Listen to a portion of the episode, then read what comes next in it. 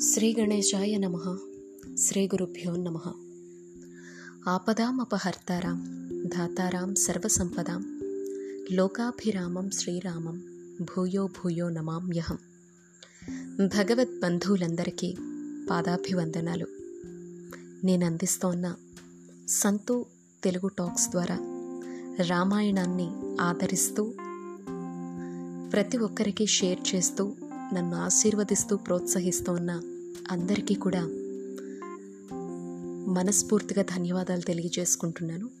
చిన్నపిల్లలకు కూడా అర్థమయ్యే విధంగా నేను అందిస్తోన్న ఈ పాడ్కాస్ట్ని భాగాల వారీగా ప్రతిరోజు కేవలం ఐదు నిమిషాలకు మించి నేను ఎక్కువ సమయం తీసుకోవడం లేదు. భాగాల వారీగా మీకు ప్రతిరోజు అందిస్తున్నాను. కాబట్టి నేను అందించే ఈ పాడ్కాస్ట్ని ఖచ్చితంగా మీరంతా కూడా ఒకసారి ప్లే చేసిన తర్వాత ఎక్కడైనా పెట్టి కాసేపు మీ పనులు చేసుకుంటూ కూడా వినొచ్చు.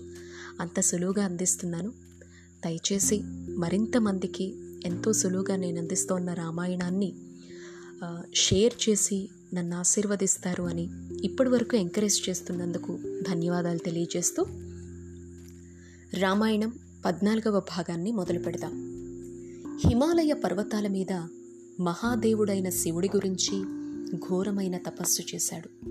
అప్పుడు శివుడు ప్రత్యక్షమై నాయనా విశ్వామిత్ర నీ మనసులో ఏ కోరికుందో చెప్పు.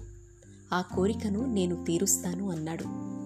అప్పుడు విశ్వామిత్రుడు యది తుష్టో మహాదేవ ధనుర్వేదో మమ అనఘ.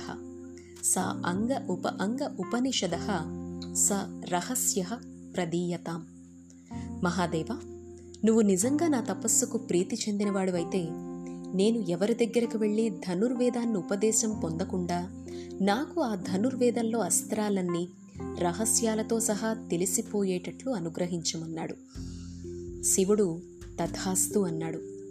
పౌర్ణమి రోజు సముద్రుడు ఎలా పొంగుతాడో అలా విశ్వామిత్రుడు పొంగిన ఆత్మవిశ్వాసంతో రథమెక్కి వశిష్ఠుడి ఆశ్రమానికి చేరుకున్నారు. ఆయన వచ్చేసరికి ఆ ఆశ్రమం జింకలతో పక్షులతో ఆవులతో గురువుల దగ్గర వేదం నేర్చుకుంటోన్న శిష్యులతో ఎంతో పవిత్రంగా ఉంది. ఇది చూసిన విశ్వామిత్రుడికి ఆగ్రహం ఎక్కువైంది.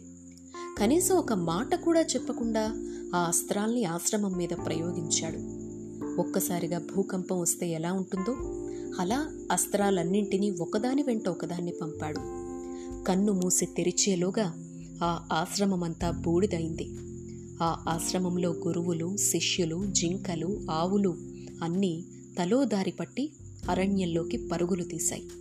అప్పుడు వశిష్ఠుడు పారిపోతోన్న వారిని ఆగండి పారిపోకండి నేను మిమ్మల్ని కాపాడుతాను అని అన్నారు. ఆకాశం నుంచి పడుతోన్న అస్త్రాల్ని చూసి భయపడి అంతా పారిపోయారు. ఆశ్రమంలో వశిష్ఠుడు ఒక్కరే మిగిలారు. అప్పుడు విశ్వామిత్రుడు ఆగ్నేయాస్త్రాన్ని ప్రయోగించాడు. ఆ ఆగ్నేయాస్త్రం నిప్పులు కక్కుతూ ఆయన మీదకొచ్చేస్తోంది. ఇన్ని సంవత్సరాలుగా ఈ ఆశ్రమాన్ని పోషించాను. ఇవాళ నీ ఆవేశానికి ఈ ఆశ్రమాన్ని బూడిద చేశావు అని వశిష్ఠుడు తన బ్రహ్మదండం పట్టుకొని కింద కూర్చున్నారు. ఆయన బ్రహ్మదండాన్ని అలా పట్టుకొనుంటే అదెలా ఉంది అంటే సమస్త లోకాల్ని శాసించగలిగే యమదండాన్ని పట్టుకున్న యముళ్ళా పట్టుకున్నారు. మండుతున్న నిప్పు మీద నీళ్ళు పడితే ఎలా చల్లారిపోతుందో అలా ఆ ఆగ్నేయాస్త్రం చల్లారిపోయి ఆ బ్రహ్మదండంలోకి వెళ్ళిపోయింది.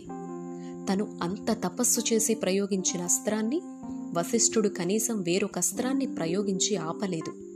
కేవలం తన బ్రహ్మదండాన్ని అడ్డుపెట్టి ఆపేసరికి విశ్వామిత్రుడికి కోపం బాగా పెరిగిపోయింది. అప్పుడాయన ఒకేసారి వారుణాస్త్రం ఇంద్రాస్త్రం పాశుపతాస్త్రం ఇషీకాస్త్రం మానవాస్త్రం గాంధర్వాస్త్రం బ్రహ్మపాసం కాలపాసం వారుణపాసం పినాకాస్త్రం క్రౌంచాస్త్రం ధర్మచక్రం కాలచక్రం విష్ణుచక్రం త్రిశూలం కాపాలం అనేకంకణం రకరకాల పిడుగులు కంకాలం ముసలం పెద్ద పెద్ద గదలు మొదలైన రకరకాల అస్త్రాల్ని వశిష్ఠుడి మీదకు వేశారు. కానీ ఆయన వేసినవన్నీ వశిష్ఠుడి బ్రహ్మదండంలోకి వెళ్ళిపోయాయి.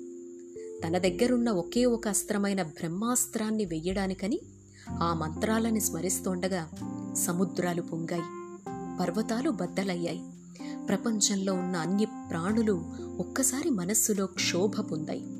అంతటి శక్తివంతమైన బ్రహ్మాస్త్రాన్ని విశ్వామిత్రుడు అభిమంత్రించి వదిలాడు.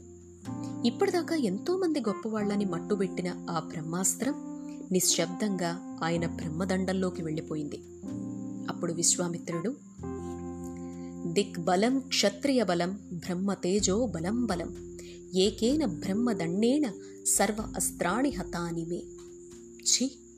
ఆ బ్రహ్మర్షి బలం ముందు ఈ క్షత్రియ బలం ఎందుకు పనికొస్తుంది? ఎన్నో అస్త్రాల్ని నేర్చుకున్నాను అన్నీ ప్రయోగించాను కానీ ఆయన ఒక కర్ర మొక్క పట్టుకొని నా అస్త్రాలన్నింటినీ మింగేశారు అని ఆ రథం దిగి వెళ్ళిపోయాడు. వశిష్ఠుడు బ్రహ్మర్షి గనక నేను ఆయన్ని ఓడించలేకపోయాను. కాబట్టి నేను బ్రహ్మర్షినవుతాను అని ఆ విశ్వామిత్రుడు దక్షిణ దిక్కుకు వెళ్ళాడు. అక్కడికాయన తన పెద్ద భార్యతో వెళ్ళి వెయ్యి సంవత్సరాలు ఘోరమైన తపస్సు చేశాడు. ఈ కాలంలోనే ఆయనకు హవిష్పందుడు మధుష్యందుడు దృఢనేత్రుడు మహారథుడు అని నలుగురు కుమారులు పుట్టారు. ఆయన తపస్సుకి సంతోషించిన బ్రహ్మదేవుడు ప్రత్యక్షమై ఇలా అన్నారు. నువ్వు చేసిన ఈ తపస్సు చేత రాజర్షి లోకాలని గెలిచావు. ఇవాళ్ళ నుంచి నిన్ను విశ్వామిత్ర మహారాజు అని కాకుండా రాజర్షి విశ్వామిత్రుడు అని పిలుస్తారు అని చెబుతారు. ఇన్ని సంవత్సరాలు తపస్సు చేస్తే రాజర్షినయ్యాను. ఇంకా బ్రహ్మర్షిని ఎప్పుడవుతానో అని విశ్వామిత్రుడు దిగులు పడ్డారు. రామాయణం పద్నాలుగవ భాగాన్ని విన్నాం. తదుపరి పాడ్కాస్ట్లో సంతు తెలుగు టాక్స్ ద్వారా రామాయణం పదిహేనవ భాగంతో కలుద్దాం. నా పాడ్కాస్ట్ని షేర్ చేయడం ద్వారా నన్ను ప్రోత్సహిస్తారు అలాగే ఆశీర్వదిస్తారు అని మీ విలువైన సలహాలు సూచనలు ఏమున్నా కూడా మెసేజ్ రూపంలో నాకు అందిస్తారు అని మనస్ఫూర్తిగా కోరుకుంటూ జై శ్రీరామ్.